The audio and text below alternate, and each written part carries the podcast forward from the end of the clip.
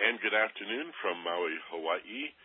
It's a bit of a chilly morning here. We're we've just moved. Some of you know that Doreen and I came here a little less than a year ago and moved to a place about 2,000 feet up the volcano. We're now at 3,000 feet up up the volcano, and it's a little chilly in the morning, but gosh, it's beautiful up here. People think of Hawaii as being you know beaches and palm trees and and uh, certainly it is that. But up here it's pine forest and eucalyptus. Uh, there's rose bushes. We've even got an apple tree in our yard, and not a palm tree in sight. Yet, uh, 15 minutes down the hill, there's the beach. Beautiful little place. Hope you're happy wherever you are, and thanks for being with us for this week's edition of the Ageless Wisdom Mystery School it's certainly something I look forward to every week, and I'm happy uh, to be with you. This is a public service of FocusedPassion.com, and we've been busy in the initial six or eight months establishing this webinar as a standalone. I'd like to talk a little more in the future about the larger um, project, really, FocusedPassion.com, which includes a premium podcast called finding yourself in paradise. Really, we see it as more than a podcast. We see it, we call it a premium audio program. It's like a radio program. Not unlike what we do here every Sunday, except that I'm joined by my most worthy partner, Steve Snyder. And uh, we focus in on personal um, and to some extent spiritual development too, but really an entry point for folks that are just exploring the whole field of you know, being the best you can be, being the true self, the authentic self. So we call it a premium audio program that's available as a podcast or streaming or download. And uh, those of you who are listening live or to a replay on the web, you'll notice in the lower right of the page a box that says Unleash Inner Peace. And uh, you click on that, you can see what we're up to and uh, we're about a week away. Uh, I keep saying that, but we keep adding new things. we're just about a week away from the launch of the upgrade of the site, and uh, I'm excited about it. We'll be telling you more about it in the coming weeks. Also, for those of you on the web, either live today or listening to a replay, you'll notice below that uh, button that says Unleash Inner Peace in the lower right, three other links where you can visit my website, theagelesswisdom.com, the audio archives on that website, the second link, and then at the bottom, the newsletter blog and comment. And all the newsletters are archived here with their inspirational quotes, not the reminders, but the primary newsletter that you usually receive by email on Friday. And there's also a way to comment and I haven't mentioned that much, so there aren't many comments there yet, but know that that's a great way for you to uh, participate as well, and people can comment on the comments. Also, for those of you who are listening live and on the web, as I said just before we began, there is a submission box in the bottom of the web page where you can leave a question or a comment. Put your first name and the city where you're listening to this program, into the box, hit submit at any time, and a little later in today's class, I'll go to those co- uh, questions and comments, and uh, that's always a fun part of every class. Then we'll do our guided imagery, and we'll call it a day. Uh, always at least 60 minutes, never less than 90 minutes, and again, archived uh, forevermore. That's really one of the real cool things about the internet and uh, everything that we're up to with our computers these days is that uh, everything lasts. Every, I, think I mentioned this once before, but I had a an author on my radio program years ago uh, say something to me about how could broadcasters work so hard on their content, knowing that once it was spoken, it was gone forever, unlike a print journalist whose words are in the Library of Congress and, and kept forevermore. Well, it's a moot point now. Everything is recorded and everything is kept forevermore. So again, we'll say hello to those in the future who are listening to us uh, 10 years from now or 100 years from now, who knows. Uh, pretty exciting times. I can see people in the future wanting to come back to the summer and fall of 2008 and uh, learn about these times and how we felt about what was happening in our country. I'm anxious to get to the topic today, but I'm also anxious to talk about just for a minute or two the election. But again, not in a political sense, and certainly not in a partisan sense. Uh, what is happening in America and the world is so much bigger than government and politics, uh, let alone partisanism um, or partisanship. And we're seeing in the final days of this presidential election. Um, here we are just a couple of weeks away now from this presidential election in 2008. And we're seeing much made of uh, race and uh, partisanship, and it's understandable that we would. But for those of us who take a breath, uh, who relax, who understand how to access expanded states of awareness, we can see a bigger picture. I won't say the bigger picture, but our own, perhaps bigger picture. And what's happening that a person of color uh, could become the president of the United States and one of the most powerful people in the world is just something I never thought I'd see in my lifetime. And I'm really excited about it. I'm incredibly excited about it and, and what it means, regardless of the politics and, and even the particular policies that this uh, old man uh, cabal of of white guys, old white guys that's been running the show for 200 years plus, uh, finally is becoming integrated at, at the highest of levels. And we also have the gender factor that women are coming on board finally, and uh, I'm sure are much less inclined to war and partisan, uh, not partisanism, uh, patriarchy, another p word. Uh, you know, not so inclined to to rule by force, or as I described the Bush administration the other day, and most Democrats too in the past, gunboat diplomacy without the diplomacy. It'll be real nice to see the country begin to move toward the promise of the Constitution and to move beyond what we've stood for in the past, everything from slavery and genocide and the concentration camps for Japanese and the Tuskegee experiment and Katrina and Iraq and Vietnam and so many shameful chapters in our history. And again, to deal with the paradox of the potential greatness of this country and uh, its uh, legacy, the part of it that's um, you know, offensive and objectionable. It's just a very, very exciting time. So, enough of that. Let's get to our topic for the day today, which is in the midst of this weekly program, and we do plan to be here every single Sunday. Maybe in the holidays there'll be an exception, but we'll let you know in advance. Oh, remember, two weeks from today's daylight savings time, but that really that affects me, but not you come to think of it. I'll explain more about that later. But um, we're doing a little mini uh, series, a little six-part, uh, sort of a core training, where it's it's the central part of a program that I taught as a 12-session training, and my goodness, even as a career training in a one-year program.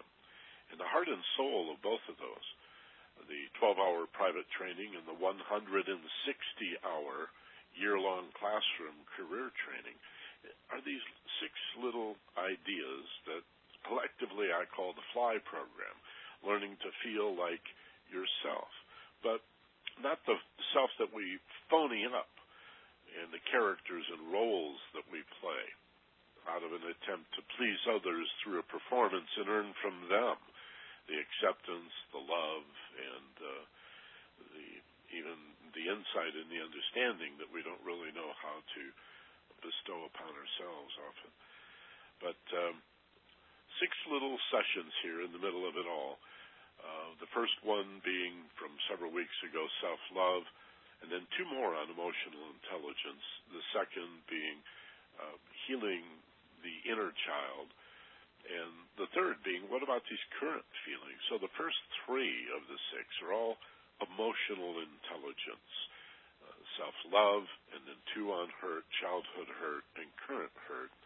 Then last week we went to session four and we moved into mental intelligence. And we talked last week about problem solving, and this week is decision making. These two go together. They're both mental. And part of approaching really the only two problems that we could ever have. And this is where we begin today, picking up where we left off last week, with the postulate that maybe there are only two problems, or two types of problems, two kinds of problems that we could ever have. And we make problem solving and decision making even more difficult than it needs to be when we approach with the wrong question. Now, maybe I maybe it was implied, maybe I inferred it, maybe I was taught outright, but somewhere along the way I learned to approach problem solving by asking the question, what am I going to do about this? Or what should I do? Or if uh, maybe I would ask other people and say, hey, what do you want me to do about it? Or what do you think I should do to do, to do, to do, to do, you see? And in the real world, what you come to understand is that that's the wrong question because if you don't know the outcome, the goal or solution, if you don't have a pretty good idea of where you're headed, then how could you possibly know what to do? So to ask yourself, what do I do when you don't know what you want? When you don't know the solution or the goal? I know we were told in school that if you knew the solution to the problem, it would be solved, but we discussed that last week. There's lots of real world problems where I I know the answer. I know the solution. I just don't have enough money, or I don't have the power. I don't know the right people, or they don't know me. I know what I want, but I don't know how to get there. Last week, we talked about two different approaches to getting there. as long as you know what you want. That's problem solving. This week, decision making we have to look at that other kind of problem, maybe the only other kind of problem, which is, well, what if I don't know what there is? What if I don't know the solution or the answer or the goal? Well, you ready? Here we go. You got to dream it up. You have to use a form of intelligence besides logic. You see, reasoning or rational thinking is almost entirely deductive, which is a take apart process. And it, it can show you how to arrive at a goal or a solution, but sometimes it can even tell you the best goal or solution. It's, it's just that so often because of the nature of logic is deductive or reductionist or take apart thinking, it doesn't leave room for the big picture, for the aha, for the illumination of eureka, of oh my God, of I see it now, I get it. Uh, wow, why didn't I see that before? And that's called intuition. Now, Intuition sometimes is referred to as a sixth sense, and in many ways it is that, because it doesn't arrive through physical sense and sensation. It arrives as a, a kind of a light, whether a dawning or a light bulb, or to be, you know, it, it, the dawning, anything from a dawning through being thunderstruck, right? You, you got three options. It can occur to you slowly, the dawning of a new idea. The archetype of the light bulb is well known. Oh, boing, boing, boing. I got it. I see. Now I know what to do. I know the outcome. Now I can begin to move toward it. Once I know what I want, I can figure out what to do. If not logically, through intuition and to open ourselves to this light, to this enlightening experience. And it feels like, you know what it feels like? It feels like, oh, I see. I see now it was here all along.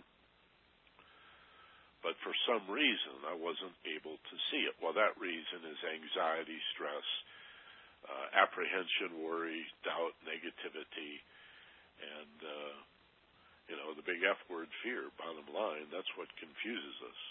And uh, so the antidote would be relaxation and feeling safe. We're going to use again, surprise, surprise, altered states, the alpha brainwave level. Uh, Buddha awareness, Christ consciousness, the alpha brainwave state. We call it paradise thinking here in uh, Maui. And uh, a brain researcher, again, would call it the alpha brainwave state. We're shooting for 10 cycles, brainwaves at 8 to 12 cycles, 10 plus a few. And the doorway opens in that level of mind between awake and asleep, states of deep relaxation that lower our resistance to intuition, to insight, to awareness and understanding to that light that allows you to see what's inside you. The answers are already there. I, I'm personally of the mind that life with a capital L will never give you a problem that does not have the solution enfolded within it. The game is rigged. I, I know it doesn't always look that way, but I feel real strongly that every problem contains the seeds of its own solution, and the game life plays with you is to get you to find the solution. Find the solution, realize it, and grow. And that's why when we stop setting proactive goals and initiating action steps toward goals that we've chosen proactively, then life will conjure up a set of problems to get us to move into the very areas that we were most afraid to move in.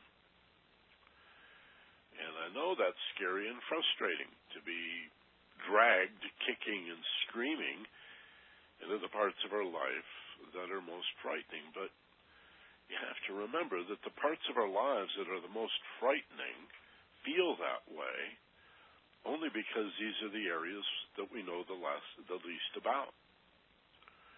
That's what makes them frightening. It's ignorance and confusion. And so, of course, it's scary. What are you afraid of? I don't know. That's the point. That's what fear is. It's what you don't know. So, where better to go when you're confused, but directly into the heart of darkness, right into your fear. And that's where the light is found, in the center of the darkness.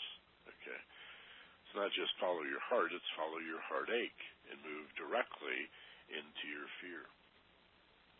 No doubt you've heard me say a number of times, those of you who've been with me for a while, this epiphany I had 10 or 12 years ago, sitting in meditation one day for no particular reason, wasn't very goal oriented, and just forming in my mind was this awareness that became very clear. Aha, just popped into my head. The best parts of you, Michael, are hidden where you're most afraid to look. And suddenly it became so obvious, the whole game that life was playing with me. And as I have since then learned to face my fear and to use altered states to move directly into the heart of darkness, the scariest places in my life, uh, that's where the insight and the understanding is. That's where you find the light. It's always darkest before the dawn head for the darkest part of your life. It will set you free. And there you will discover not only the answer to the problem you're looking for, and in the sense of today's class, more options and more choices and more solutions to help you make the decision which goal, which solution, which answer do I want to begin to move toward. I mean, sometimes just to have the answer is enough. You do an exercise like one of the three you'll learn today. And you get the aha, and that's it. You just go do it. Problem solved. But many times it just puts your feet directly on a path of action steps that now that I have the goal in mind, I'm going to begin to move toward it. It's going to take a little a little while. But how odd, how paradoxical again that we would find the brightest of light in the darkest of places and find our, if you will, salvation. Can I use a word like that? In the places that scare us the most. And uh, again, paradox is truth. So, decision making, session number five in our little six part mini series called Fly, Feeling Like Yourself, is decision making. Next week, by the way, we'll wrap it up and uh, talk about peak performance and maybe even a little about pain control and healing. But we did do a program about four or five months ago, I think, on accelerated healing and pain control. So we'll reference it and you can check it out in the archives at your leisure if you have an interest there too. So peak performance sort of rounds it out. The first three in this mini six part series are emotional intelligence. Four and five, today being class five, is mental intelligence, and then six is physical peak performance. Isn't that interesting? Three on the emotions, two on the mind, one on stepping out in the world and taking action. You can see where the need is greatest. Okay. Even today, most people hear a phrase like personal development, they think of physical training. And then secondly, maybe, maybe mental training. But emotional training, emotional intelligence, that's new to most people. That's what makes you folks really, really so special. And why I really value not only that you're here, but that you share this information with your friends in so many different ways. So that's the premise. There's really only two problems. Now, again, there's got to be a three. Yeah? You know me well enough, most of you, that of all people to talk about only two ways, right? When I've been demonized throughout my career by this either or mentality that we all suffer when we're stressed or frightened. It's fight or flight. Everything is black or white. Are you with us or against us, us or them? If a danger is clear and present, that's adequate. Your body will just take over. And yet, most of our stresses and anxieties are not danger. They're just things confusing and unknown. And so, fight or flight is not the best place not a good place at all to be making these important management decisions and looking at the variations and combinations and permutations of this and that. And all of those middle choices is what we mean by the third way or the middle way. You find this in philosophy quite a bit. And once you find the third way, of course, that includes the fourth variation and the fifth permutation and the sixth choice and the seventh option and the eighth possibility, and now you've you've broken it all open. So that concept in and of itself is a very, very important concept. So what do we mean? If I'm saying there's only two kinds of problems, must there be a third category? Uh, yeah. So if the if the two basic kinds of problems that I'm proposing in this paradigm are number one, I do know what I want. I know the goal or the solution. I just don't know how to get there or get it or make it happen. And then the only other kind of problem would be, well, I don't know what I want. I don't know the solution. I don't know the goal. I wouldn't know it if, I already had it. It might be right here in front of me not only attainable, something I've already got, and I wouldn't even recognize it. What about that kind of problem? Well, those are the extremes, those are the poles. And the third would be, well, what if I fall in the middle? What if I sort of know what I want? Kind of a little bit, you know, but not really. Well, keep in mind, and we discussed this last week, if you haven't heard it yet, be sure you listen to it. Listen to all six of these. Listen to as many of these as you can when you know what you want, you begin to move toward it with the highest level of positive thinking and with the listing technique that we talked about last week from the It Works book by R.H.J. If you fall anywhere in the middle, presume that what little you know of the goal or the solution, the result or outcome that you desire, is sufficient to begin to do this work that we describe in lesson number four here, the problem solving, to the mirror of the mind, which is the law of attraction, and the It Works book, which is the list, are well, you know, one normal beta level consciousness, the list, one alpha consciousness, the visualization, the guided imagery, the mirror of the mind, the law of attraction.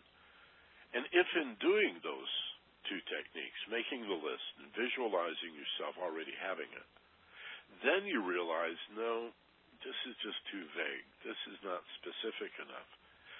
Then your fallback position would be the same as what we're going to talk about today. What if I have no idea what I want, not the foggiest or vaguest idea? Okay.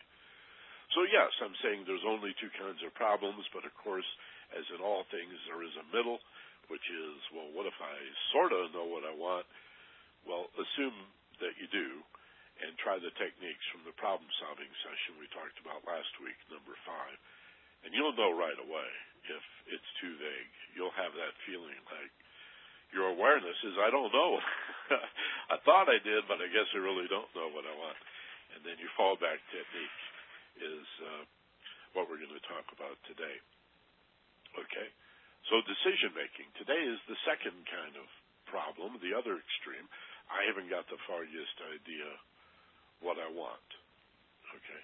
Not only do I not know what to do, I don't know where I'm headed.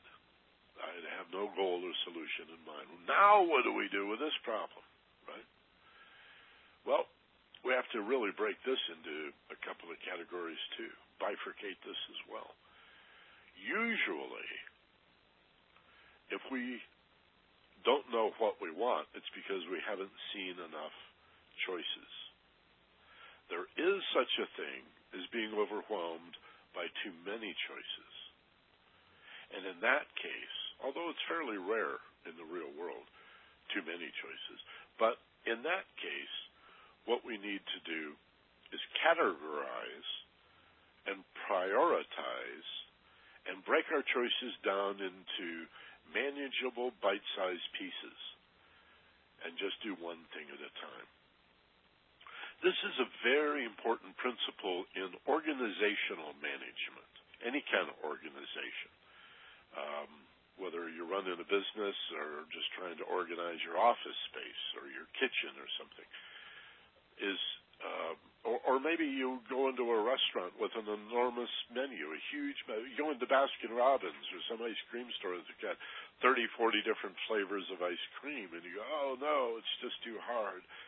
You know, so whether it's significant or trivial, categorize, prioritize, and break things down into tiny bite-sized pieces. That works well with the food allegory there. And do one thing at a time. Basic organizational management. Categorize, prioritize, break it down into bite-sized pieces. How do you eat an elephant? One bite at a time, right? That old joke. So that's that's the approach here. An example would be that ice cream store. Let's say I'm sort of in the mood for chocolate, and of all these flavors, I see that uh, eight are uh, different kinds of chocolate.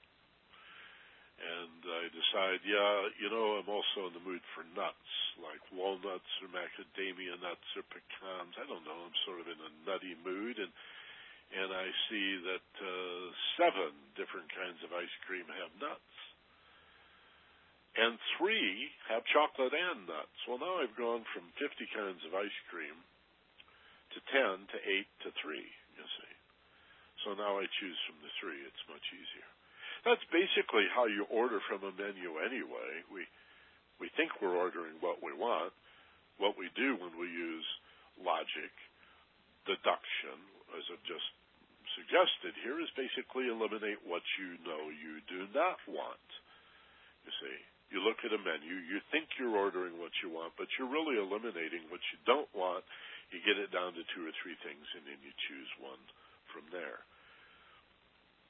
That's decision making through logic, through reductionist, deductive, take apart thinking.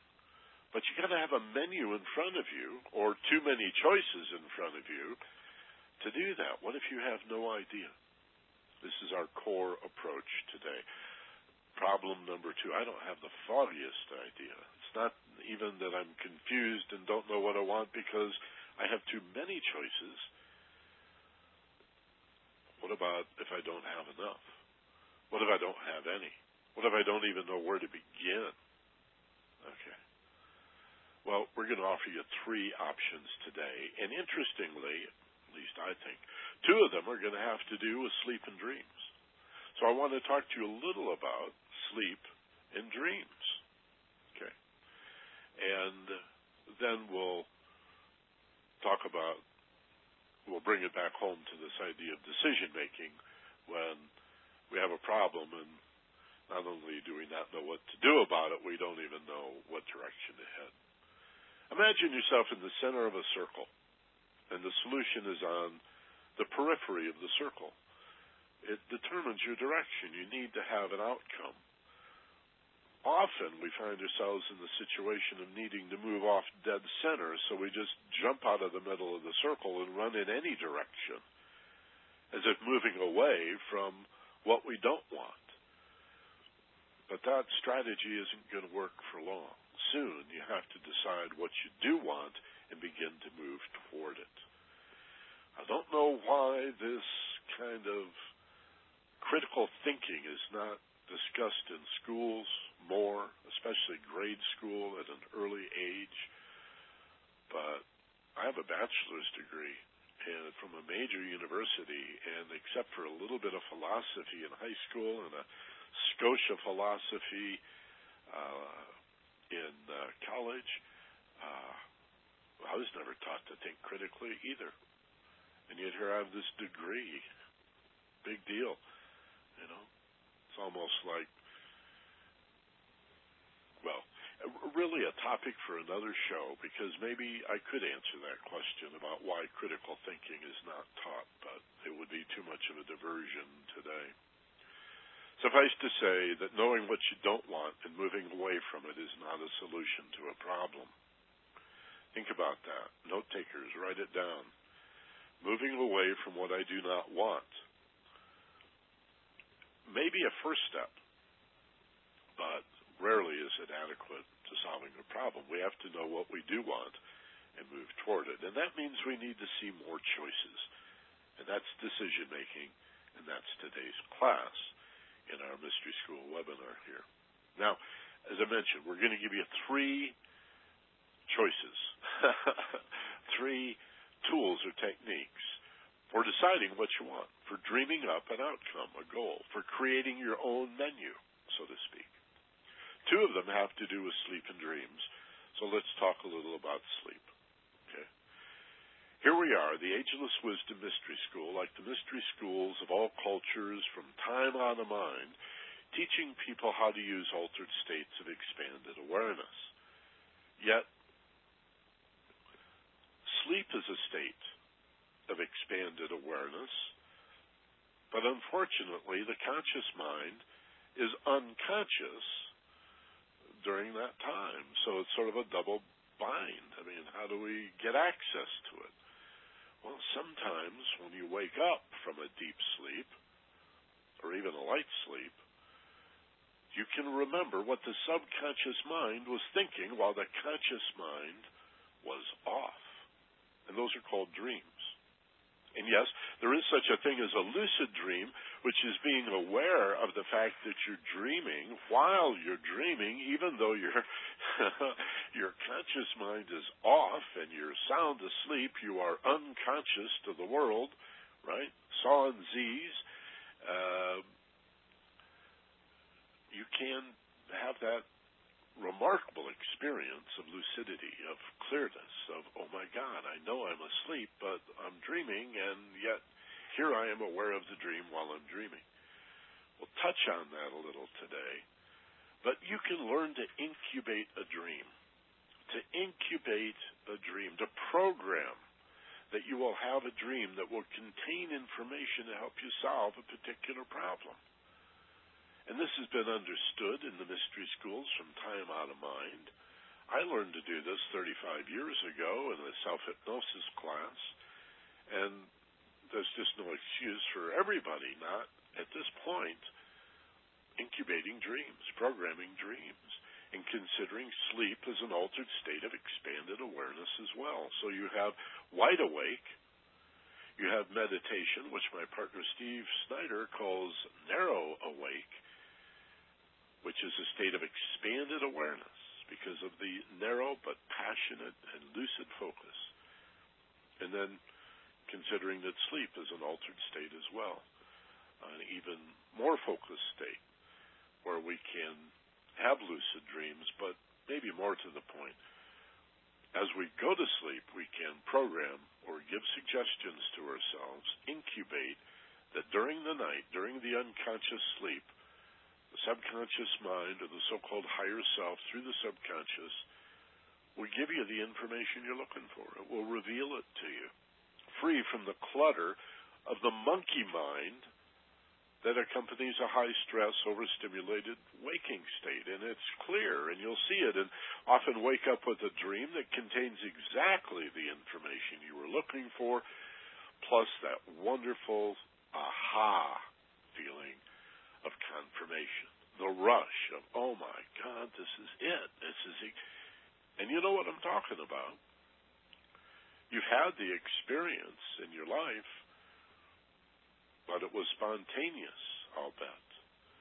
And to learn to, you know, access on demand this kind of wisdom or insight, full understanding, and do it through dreaming, pretty cool. So, Let's spend just a couple of minutes talking about dreams. We'll come back and revisit this topic too. But I'd like to propose that you go to sleep in the same conscious way that you've learned to go to a meditative level, and the same way that you are learning, each of you, to be more mindful and aware in the waking state, so called wide awake. There's such a thing as being wide awake and in the world and of the world and such a thing as being wide awake and yet mindful, as if also narrow awake, you see, focused, looking through the spyglass with magnification and expanded awareness and focus. That's called mindfulness. And it's, uh, it's about detachment, not dissociation. It's the bigger picture that you get when you take a step back. That's available through dreams. And so sleep is an altered state, and why not go into the sleep state consciously every night and give ourselves suggestions as we fall asleep, just as we give ourselves suggestions and affirmations in the meditative state, you see. This is fertile ground. So I'd like to propose to you a little three-step technique. It's very easy. Play with it. Have fun with it. Make it your own. That... Um, you can tack on to your evening prayers if you have a little um, ritual or ceremony where you reorient yourself as a spiritual being uh, every night as you uh, as you go to bed and you say your prayers. Tack this little three-step thing on the end of that. Or if you have no prayer-like ritual uh, or ceremony, then do this in its place. And here are the three steps. First of all, and all of these are optional, you can mix and match.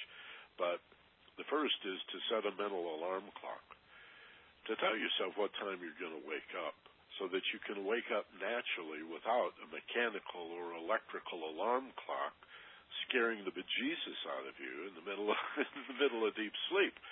I mean, it is called an alarm clock after all. Uh, is that the best way to wake up with alarm and surprise and fear? No, it's not. Wouldn't it be nice if every day you could wake up naturally? Whether you had four hours or six or eight hours or ten or twelve hours, you know, the, uh, Sunday. Hopefully you woke up today naturally and normally without an alarm clock. And you just allowed yourself to sleep. Well, you can program yourself seven days a week to wake up at any time you want. Here's how. And if you think this is crazy and you don't believe me, just do it. And it might take two or three times, but I don't know anybody that didn't that was not able to get this up and running in three nights with a little bit of practice. All you do is close your eyes, take a breath, relax. It's easy. You don't have to do any induction to get into altered states because you're already tired. You're sleepy. You're, you're in bed. You're laying down. You're going to sleep. You puffed up the pillows. You're all snuggly and warm. And you visualize in your mind's eye, with your physical eyelids closed, of course, an old-fashioned wind-up alarm clock. It's got. It can't be digital. It's got to have a face with hands on it and it's set to whatever time it is. In fact, if you're not sure, open your eyes, look at the clock or your watch or whatever, and then close your eyes again. And visualize in your mind's eye this old fashioned alarm clock reading the exact time. And then without physically moving, just imagine yourself turning the minute hand of that clock in your mind's eye around and around and around slowly the hour hand follows, of course, until you get to the time that you want to wake up in the morning. So let's say you go to, uh, to bed at midnight and you want to wake up at 7:30. So you look at the clock before you close your eyes. Oh yeah, it's almost exactly midnight. Yeah, okay, whatever. Maybe it's 10 after, 12 after, whatever. Close your eyes, visualize an old-fashioned alarm clock all wound up and ticking, and it says that precise time and then you set it. You reach out, not physically, but just in your imagination, and move that minute hand around. So, two o'clock, three o'clock, four, five, keep going all the way around. Seven thirty, and then pull the imaginary pin on the back of that clock, and tell yourself that this is what time you're going to wake up in the morning. That's part one. Part two just keep going. Psych up for the next day. This is especially important if you take naps and you just have 20 or 30 minutes or even 5 or 10 minutes. Tell yourself how you're going to feel when you wake up. Have you ever noticed when you lay down to sleep or take a nap and you tell yourself, it's not enough time, I'm going to probably feel horrible when I wake up, and then you do? maybe that had less to do with you predicting it than you programming it. What if you, every time you went to sleep, whether for a half an hour or a full night, you said, and when I wake up in the morning, I'll feel great, wide awake and alert, can't wait to get the coffee or teapot going and pop in the shower and oh, I'm going to wear that new shirt or outfit today and oh, what a great day it's going to be. I get to have lunch with so and so. It's going to be Thursday, and oh, it's Friday. It's payday, and get the weekend ahead, or even on a Monday morning, you know. And I've got that meeting that I hate every Monday morning. Well, make the best out of it. You know, maybe so and so will be in a better mood, and and and maybe they'll listen to this idea that I have, or whatever it happens to be. Psych up you can do it. You know how fast thoughts are. You can do it in a matter of moments. Just psych up for the next day. And then thirdly, tell yourself that you're going to remember and understand one of your dreams. And then allow yourself to fall asleep. Okay? So the three steps are set the mental alarm clock and tell yourself that's when you're going to wake up feeling fine, rested, refreshed, enthusiastic. Step two is psyching up for the next day. And step three, I'll remember and understand one of my dreams and have a dream journal and a pen on the table next to your bed. And keep it sacred. Don't put anything in the dream journal except your dreams, and don't use the pen for anything except writing dreams. Consecrate it, imbue it with attitude, care about it. Treat your dreams as special. And subconscious will go, oh, I see, they're important now. I, I didn't know they were important, so we weren't bothering to remember them for you. But now we can with a little practice. Second night, third night, you'll be amazed how well the mental alarm works, how well the psych up for the next day works, and you will begin to remember your dreams. Now, the first of the three problem solving, or in a sense. Decision making techniques that goes with today's class is to change part three just a little bit. After a couple of weeks of practicing, setting the mental alarm, psyching up for the next day, and telling yourself that you will remember one of your spontaneous dreams when you wake up in the morning, you change part three a little bit so that you still set the mental alarm and psych up for the next day. But now you're going to say to yourself, and in the morning when I wake up, I will remember and understand a dream that contains information to help me solve this problem that I have in mind. And fall asleep imagining how wonderful it'll feel to have a solution, even though you have no idea what it is. Just lead with the affect. Put a little smile on your face. Go off to dreamland. Sandman touches you, and off you go. Betty bye. Go to sleep. Put a little smile on your face always think positively when take your daydreams into your night dreams okay that's very very important and lo and behold you'll begin to get dream fragments and full dreams and entire cinematographic uh, uh, uh, movies and you know these incredible epics of uh, uh, of dreams that you remember that yes will contain information to either solve or help you solve the problem you have in mind. The second of today's three decision making techniques is very similar. It involves sleep, but not dreams. And this is an old hypnosis technique. It's a couple hundred years old, I think. Again, like most wisdom, probably in one form or another, as old as time itself. The mystery schools of of Egypt and Tibet and, and Greece uh, taught uh, these sleep and dream skills um, way, way back. So really nothing new under the sun, especially when it comes to the ageless wisdom. This is called the glass of water technique. That's how I learned it anyway. It does have other names. It's basically a way of suggesting that without needing to remember a dream, you'll wake up with the idea you're looking for in mind. And the way I was taught is the glass of water technique was simply take a big glass of water into bed with you. And uh, just before you go to sleep, you clear your mind, take a breath, relax, sit up, and drink half of the glass of water, saying to yourself as you do that this is the solution you're drinking, you see. And that when you uh, wake up in the morning, you'll finish this glass of water, leaving half on the table.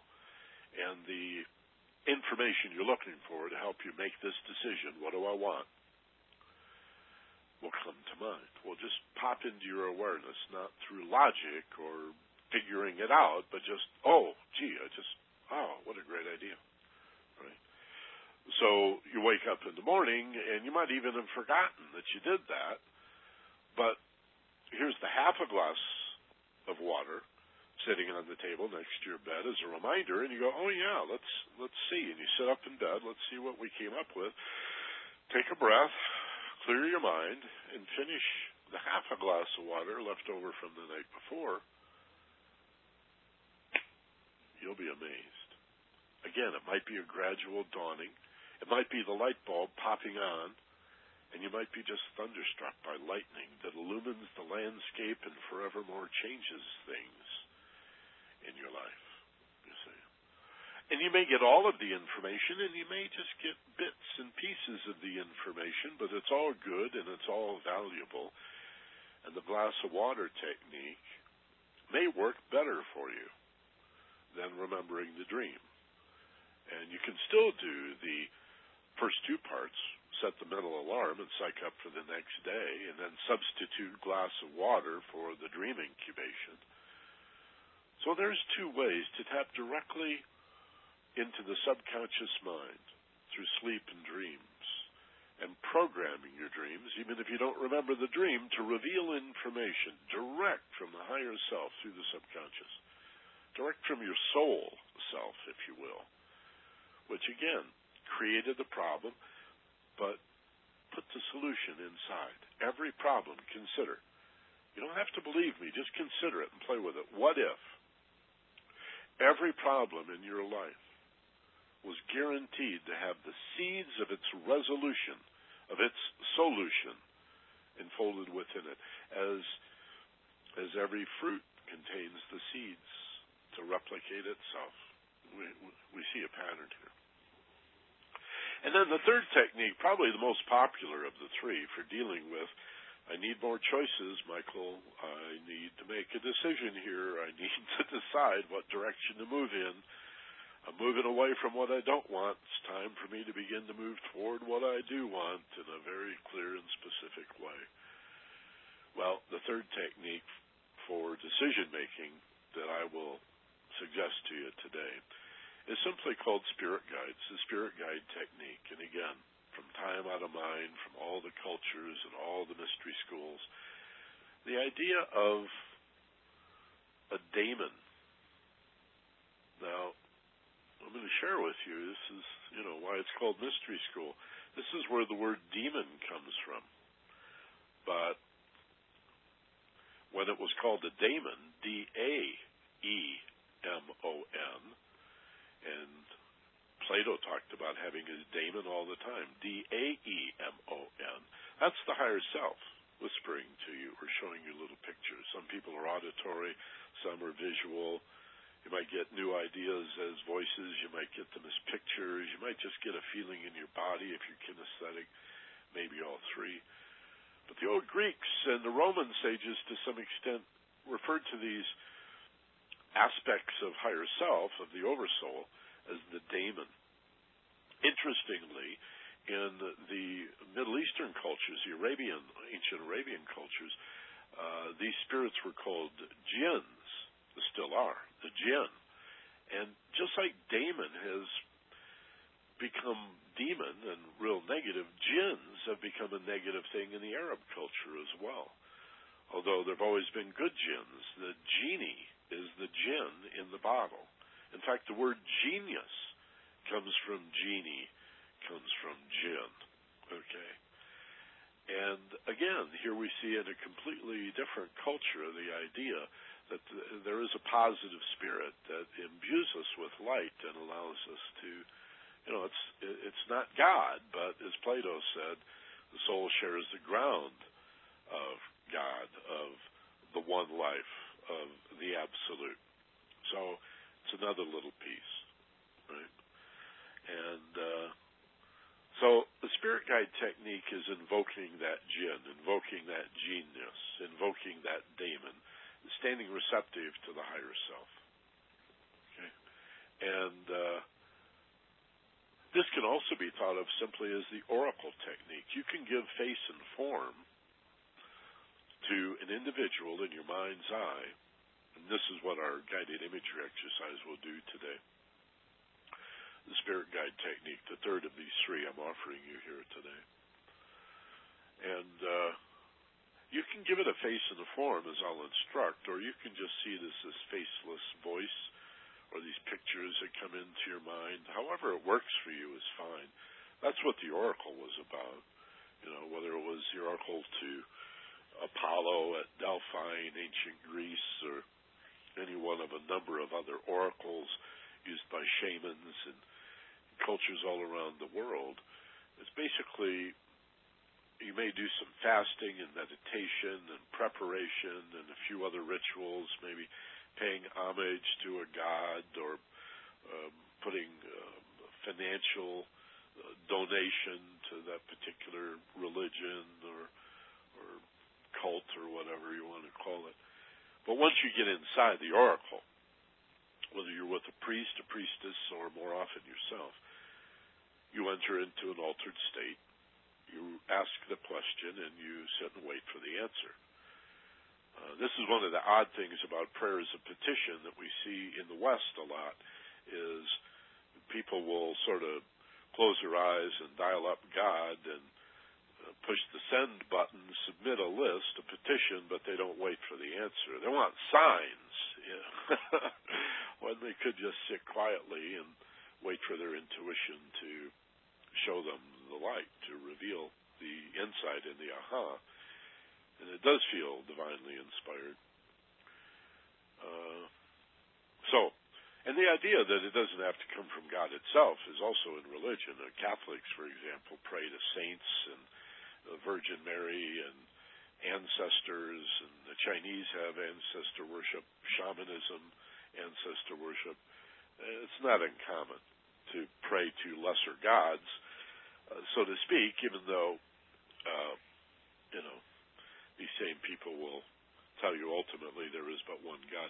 Sort of like the Brahman Atman thing in Hinduism, you know. Again, another topic for another show, but the Brahman is like the nameless entirety, the Godhead of all things, and Atman is um, sort of the father aspect of God, or the the oversoul, the the totality of all souls and all points of view and all perspectives. So, uh, trying to stay focused just on the topic, and I have such an interest in all these other areas. I just uh, so exciting as I think about the opportunities in the upcoming weeks to use this program to really speak to the more esoteric and philosophical stuff. While Steve and I, through the Finding Yourself in Paradise audio program, a bridge more into the personal development, touching on the spiritual. So, one of the distinction, uh, primary distinctions between these two podcasts for you. So, uh, let me call your attention again to the submission box. If you're listening live on the web, we'll refresh that. Um, talk about any questions or comments that you may have, and then uh, before we run out of time here at the bottom of the hour, we're just coming up on the top of uh, the hour It'll be uh, almost 2 o'clock West Coast time, coming up on 5 o'clock in the East, coming up on 21 hours GMT. And uh, again, we never go longer than uh, 90 minutes. So we'll have plenty of time to do that guided imagery exercise. All right, so uh, if you put your uh, at least first name and the city where you're listening to the program today into the box at the bottom of the page, and just above it, a little question or comment. I'd appreciate that. Everybody likes to hear from you. And uh, let me do a couple of things here real quick, and then we'll go to this. First of all, John in Pittsburgh, who I don't think has missed one of these classes in uh, what the eight months or so we've been doing it, says hello, good day, Michael. Hello, John in Pittsburgh. In uh, Irvine, Kasha says uh, hello, Michael. Uh, great to hook up with you in real time once again. Yeah, reference to the radio program. Hey, who remembers radio? Back back in the day. Gosh, I get uh, emails every once in a while. I always enjoy getting them from people that I used to work with in radio, and uh, it's so sad. All this all these talented people and all these jobs have been eliminated. You know, I, I left radio 20 years ago. Some of these people have been hanging in and doing their best, but this is one of the evils of over, over centralization in our economy.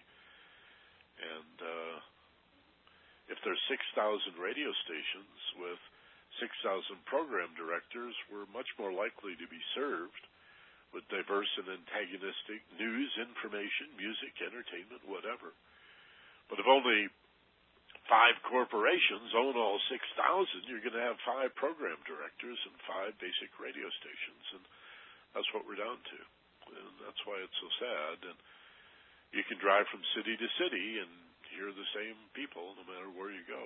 So about 90% of radio people have lost their jobs in the last uh, 15 years or so.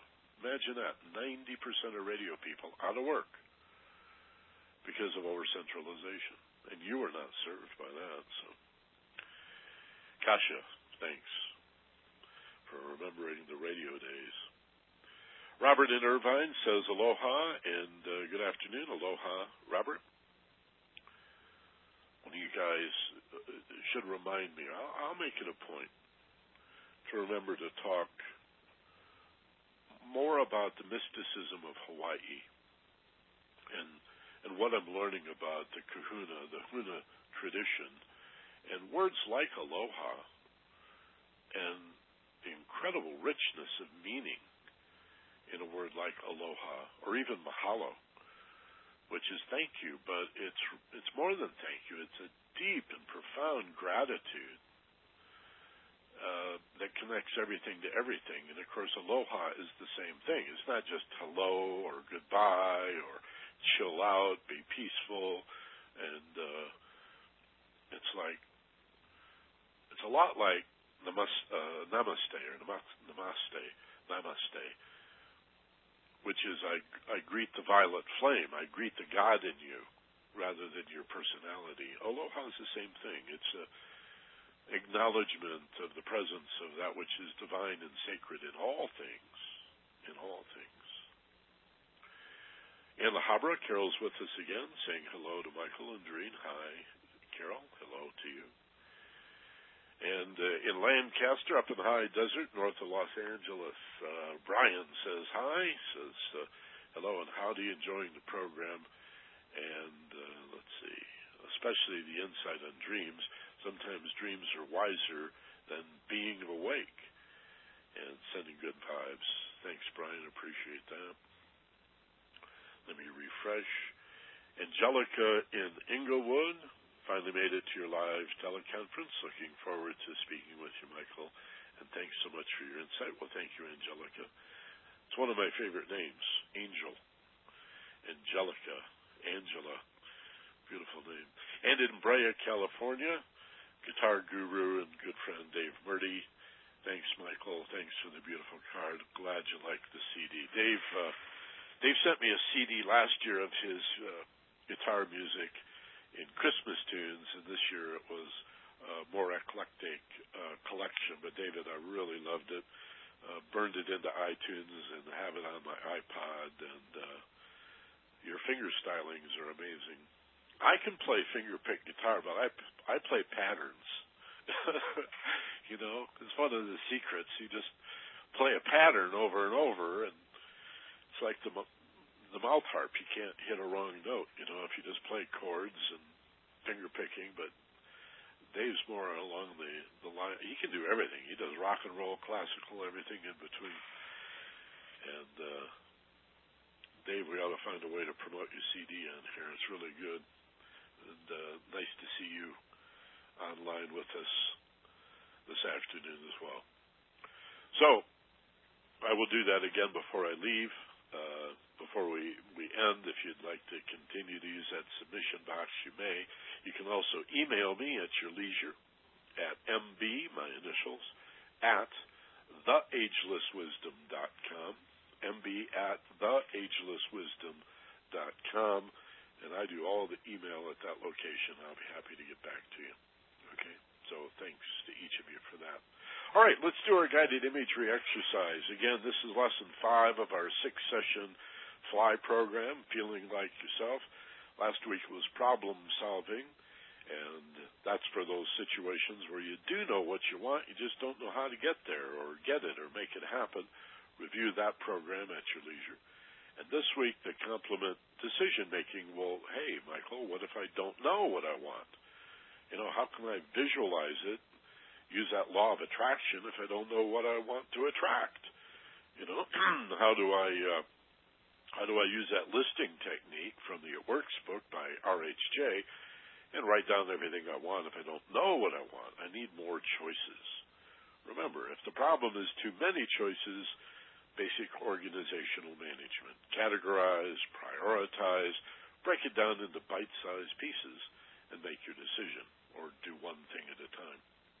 But in the majority of cases, we don't know what to do because we don't know what we want, and we don't know what we want because we don't have enough choices. And uh, logic is not going to help. Logic is not very creative. Right? It's not intuitive. It's not inductive.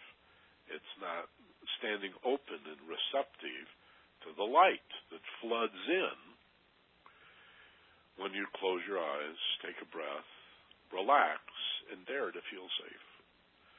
And I know, I know that there are people, the majority of people probably, that don't feel safe feeling safe.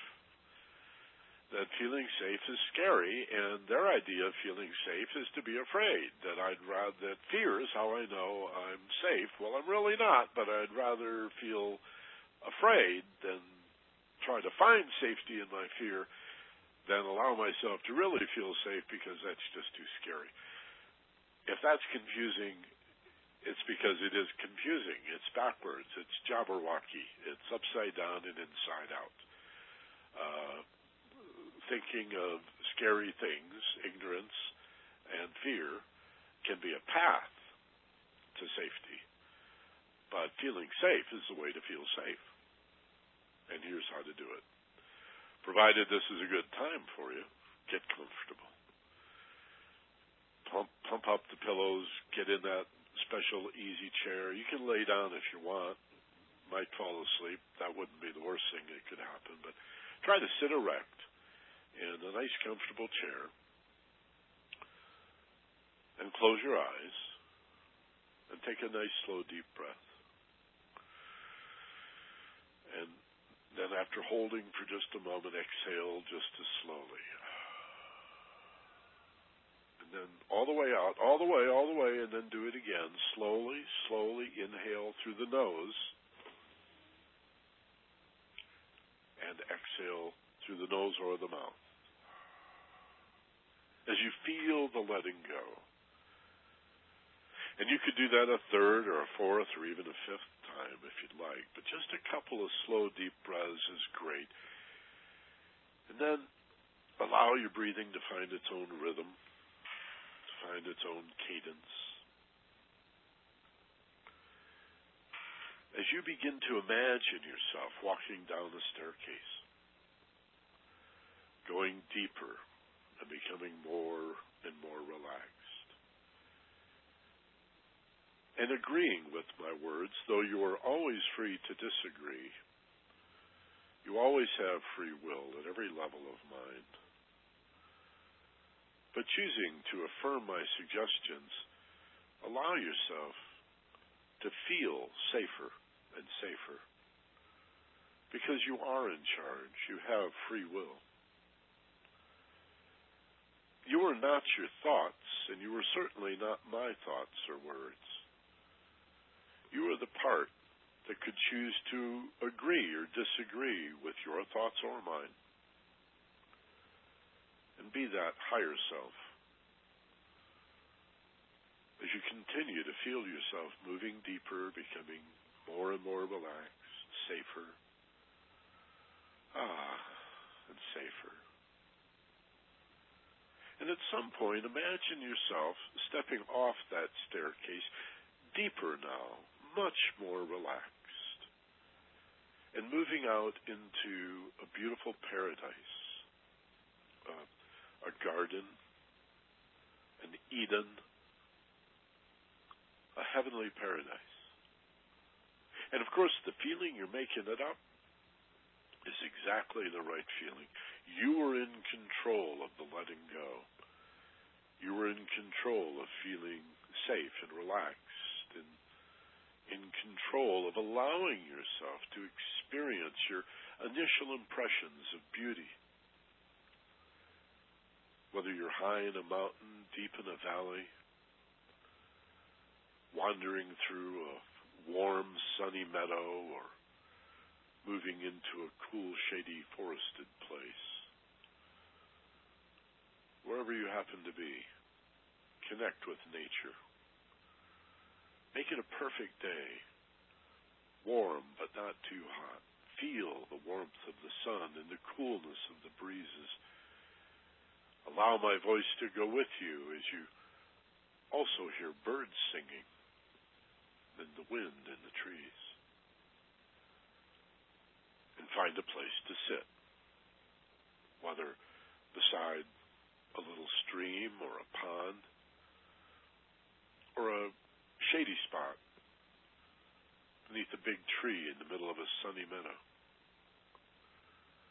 Dream it up, sit upon the earth, and feel rooted or connected to the earth. Feel grounded, plugged in, like a like you imagine a tree or a bush, a flower might feel to have roots into the earth. as you sit gently upon it and sense your connection to all that lives here. But not through any effort, simply by allowing yourself to experience the beauty and the peace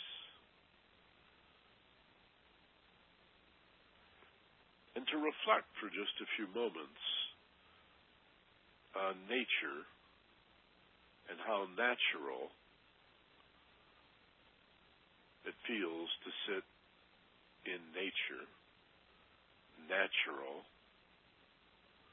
no freeways, no buildings, not a cement slab anywhere. Just sitting on the ground with plants growing all around you and animals running through the fields and burrowing into the ground, flying through the air, swimming through the seas, the lakes and the rivers. Life exploding out of the mineral kingdom, the plant kingdom, exploding beyond the plant kingdom, the animal kingdom, and as caretaker, the human kingdom drawn out of all the lower kingdoms, for we are mineral and plant and animal and human and more. Spirit above us, other kingdoms, kingdoms of spirit, inner kingdom that you can access when you come to such a peaceful place and your attention is directed on the mind's eye in the middle of the brows. You can come here for three or four minutes at a time, or for 20 minutes, 30 minutes, an hour, or longer. It's totally up to you at any given session. But for our purposes here today,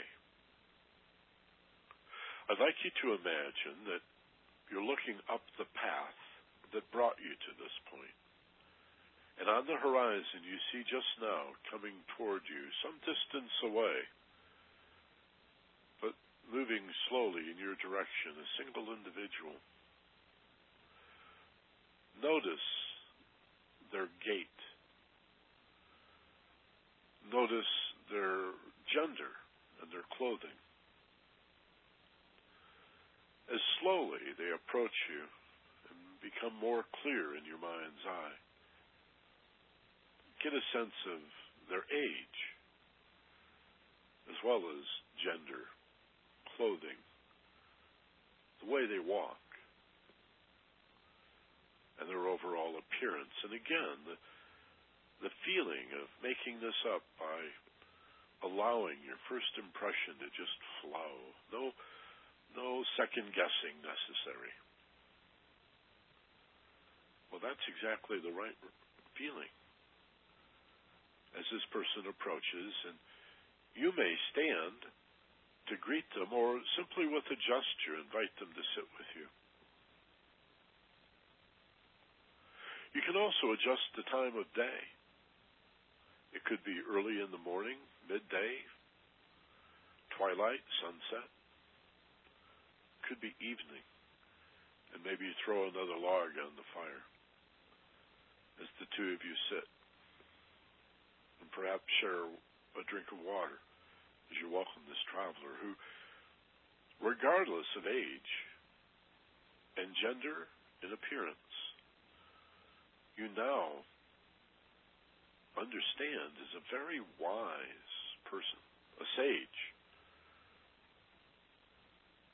and you look at their face carefully for distinguishing characteristics so that you'll be able to remember and call upon this counsel anytime you wish, giving face and form to your own higher self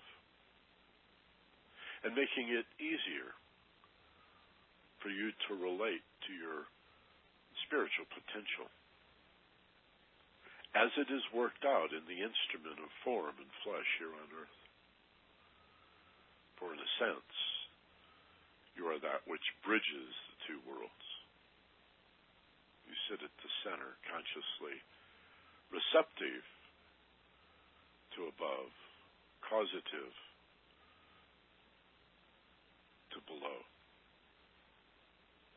And I'd like you to think of a question, a query, problem that is of the type we discussed today, where we just don't know what solution, what answer, what goal, outcome, or result we're looking for. Got no idea.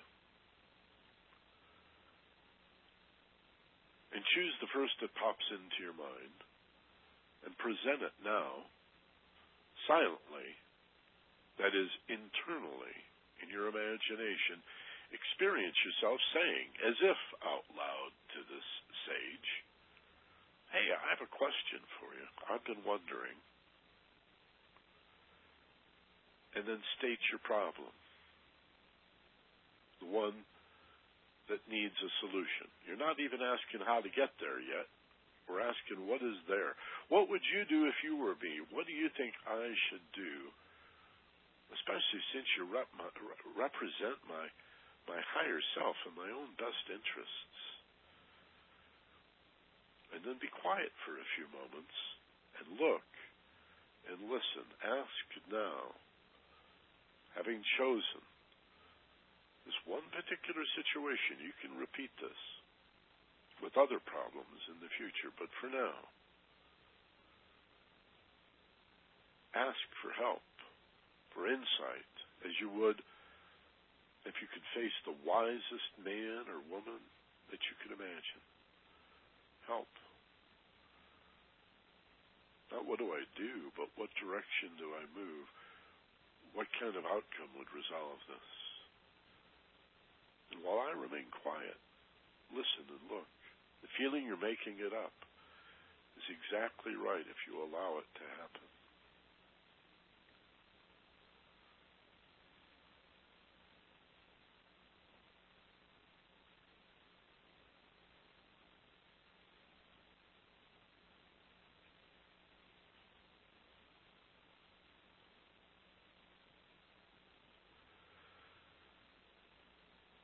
And honor of the dawning, the insight.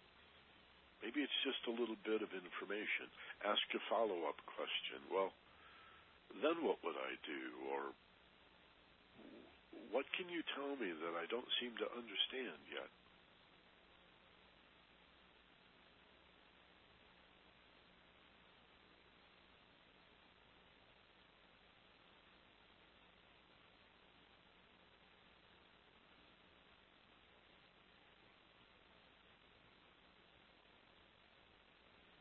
Feeling that you're just making this up is exactly right, but notice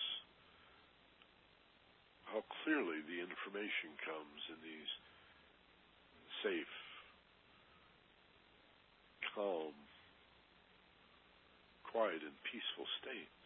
It's not all blended in with 1,500 voices shouting at us like normal consciousness.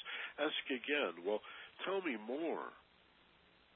It's a great question. Just ask this sage, this saint, this wiser, more experienced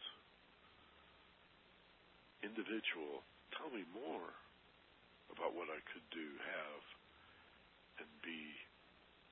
And then listen, tell me more, and watch.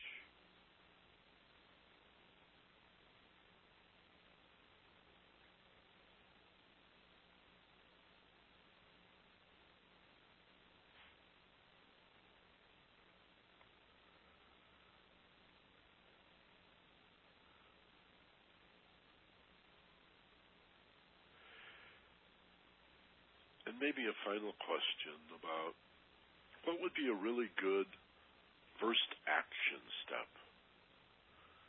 If I choose this particular goal or solution, this result, and begin to move toward it, what would be a good first action step? And watch and listen. Take your time.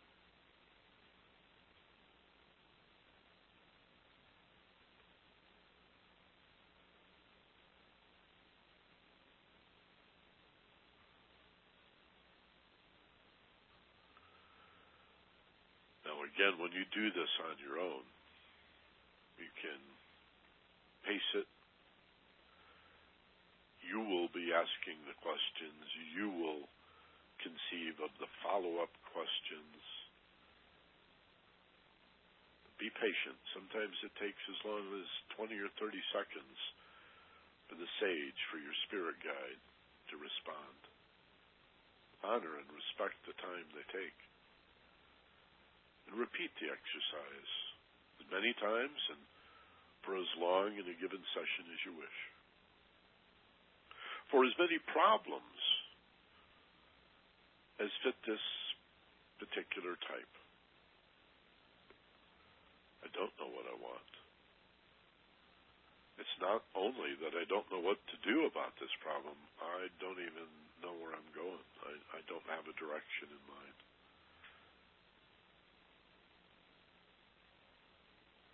You'll also have the dream incubation and the glass of water technique that we talked about today.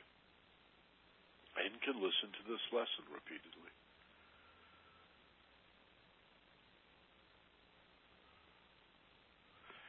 This is not a skill you develop. You already have the skill. It's just a matter of honoring yourself and respecting that you have access to this higher potential. You can tap into it. It's already here. It's not development so much as simple discovery, realization. And before you take leave of this beautiful place and the wise counsel of this sage, thank them whether you see them as a guardian angel, a spirit guide, or a face and form given to your own higher self. Perhaps it matters not. Express your gratitude and your appreciation.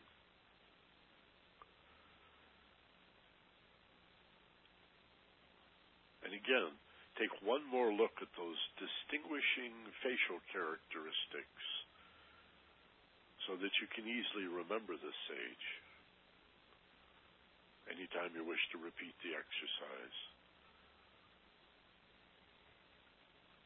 And having expressed your gratitude, see them turn and slowly walk away, knowing they'll always be here anytime you call upon them in this place of perfect peace. Following my voice, reorient yourself. Feel the chair, sofa, cushion, the floor you may be sitting upon. Remember the room around you. Tell yourself it'll be easy to remember this exercise and take a slow breath. And as you exhale, open your eyes now wide awake, alert, rested, and refreshed. Remember this experience, so you can repeat it any time, you need to make a decision. You need more choices before you can decide what to do. You need to have a there there. And listen to this again in concert with number four, the problem solving technique. Four and five go together the way one, two, and three go together. Next week it's peak performance. Tell your friends, pass these information, uh, the the information on through the email, through the email invitation, and invite people to the website. It's all archived at theagelesswisdom.com under web teleconference. Remember the THE, theagelesswisdom.com. Click on homepage and then web teleconferences. About two days before each event, the upcoming event will be posted. Right below it, the archive of all the past classes and webinars. And right in the middle, a cool little gadget you can use to forward by email links to any one or more of these classes to your friends and associates. You know people who are looking for this stuff. So share it by them. Share share it by topic with them. I guess is what I'm saying. Find a topic you think they might be especially interested in, and use the gadget on the website to forward it to them. TheAgelessWisdom.com under web teleconferences. And be sure to visit FocusPassion.com. Click on the button if you're on the web now that says Unleash Inner Peace and sign up for just 99 cents a week to FocusPassion.com with me and Steve. We'll podcast it to your directory in iTunes or your other aggregator, or you can listen as a download or streaming audio as well at focusedpassion.com. Okay? Have a wonderful week. Thanks so much for being here. And as always, be gentle, love life, and take care of each other. From Maui, this is Michael Benner. Aloha.